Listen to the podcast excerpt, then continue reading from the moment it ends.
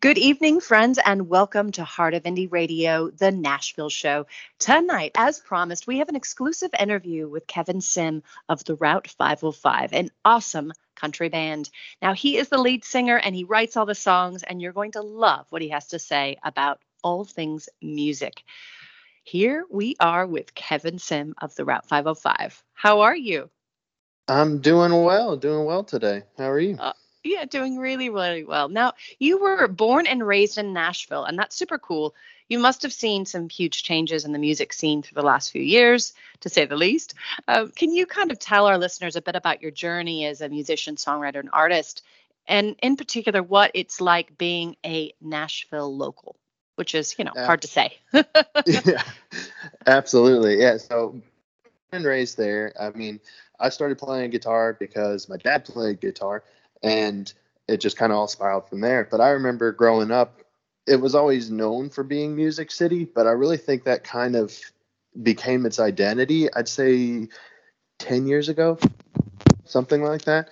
It was always, you know, when you're a kid, you're not really as involved in, in the downtown stuff that goes on down there. But I can remember going to like the Wildhorse Saloon as a kid and, you know, seeing Broadway with all the music playing and everything. It was just a huge, impact on me as growing up. And then when i started writing my own music and playing guitar and doing everything involved with that that was the route that it kind of pushed me was music was pretty much my identity from a really early age. And would you say that um, in terms of kind of music as as time has gone on and of course during the pandemic how has it kind of affected how you sort of fit into the scene? Like have you have you seen big changes with the kind of music that people are listening to now? Or yeah just like you don't have to be an expert but i just want to know kind of like in your opinion. I think it's given me more time to explore what people are doing. I know I was working a lot so before, so I didn't really have as much time to be involved in the scene itself. And with the pandemic hitting, a lot of people were, you know, they didn't have live venues, they didn't have music going on, or even some studios were shut down. So people weren't able to engage in the activity like they were before. So it took a lot of people went to the basics. They went back to studying it and and establishing their own sound. And I think that's what I did primarily was learning what I wanted to write, what I wanted to sound like, and what music I wanted to make. And I see that with a lot of people, especially online. People turn to that as a, a way of getting their music out there, communicating with their audience, and kind of beating the loneliness that came from the the lockdowns and the pandemic and all of that that was going on at the time. I think the uh, internet is what really kept that alive. And what would you say if you were to give some advice tonight to, you know, art maybe upcoming artists who've never recorded their music before? What would you what would you kind of tell them tonight to perhaps encourage them on, on their journey? I'd I'd say just do it. Just it's it's kind of funny to put it that way, but you know, everybody thinks you got to have access to a studio, you got to have everything down and ready to go, but you're not to get anywhere until you take the first step. I mean, when I was in high school, I had a little, I had Audacity was the thing, and I had that hooked up to a computer in my basement, and I could play and record. I mean, it, it never sounded good, but you can't get anywhere until you start, and it's that's the biggest thing I know keeps people from doing it is oh I wish I could, but oh I wish I could, but it's just really once you, once you start going is when you really get any kind of momentum, and you're not going to get anywhere till you do. I love that. And I think that'll be a real encouragement to our listeners tonight that are, you know, l- loving music and recording and they just they they're like, "Oh, I I want to get it I want to get it out there." So that's that's great. Um I, I I know that we're all aware of, you know, living in these unique times, right? Uh, it's the world is totally different than it was, you know, 2 years ago. What are your thoughts on kind of the ever-changing world of music and technology and and maybe its relationship to mental health? And you can talk personally or obviously just by observation but just yeah I'd, I'd, like to get your thoughts on those topics i think with the the technology and everything that's been coming out and and these companies that are moving forward with increasing the access that artists have with their audience that's going to be the biggest thing moving forward and keeping people connected.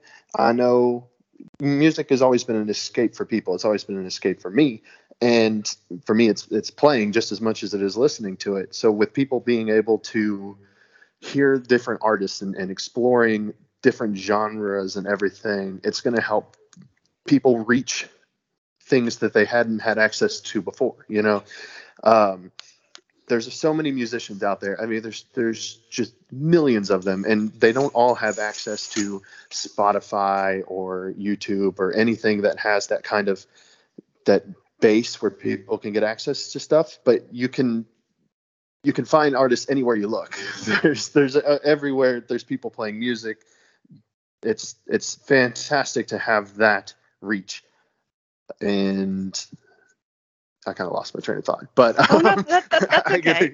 I, I get what you mean, and and I think I think that that's kind of the theme of tonight. Like you know, just music is amazing. It's healing. We've all turned to it even more so than than ever as both artists and listeners. And I think that uh, what you're doing right now, in you know, you're moving forward. You're enc- encouraging people with you know positive messages, and you're doing your thing, which is music. And I think it's really encouraging uh, you're living your best life, in my opinion. So I definitely want our listeners to support your career and follow you on social media. So if you could just tell us where we can get, uh, first of all, purchase your music as well as follow you on social media, that would be awesome. Yeah, it's all on Spotify. I've got music on Spotify, on SoundCloud, and I'm pretty active on Instagram at Route 505. That is the best places to find me awesome. And you um, you came out with Hollow in August of 2021. So I just want to encourage our listeners too to check out um, you know that particular project because it's awesome and we're going to be playing your music a little bit later on the show tonight so i just i want to thank you so much for being on the show with us this evening and we are so excited about what the future will bring for you as a musician uh, Thank you. I really appreciate that. No worries. All right, folks. Once again, we've been chatting with Kevin Sim of the Route 505, an amazing country band. He's a Nashville local, and he's got a lot of great soul work that is in his music. So please check him out and support him. You can always DM us on Twitter and on Instagram at Heart of Indie and let us know what you thought of this interview this evening. All right. Thanks again, Kevin. Have a go- gorgeous evening and we will talk soon. Thank you so much. Take it easy. Thank you. All right, folks, we're going to get back to the music right here on Heart of Indie Radio.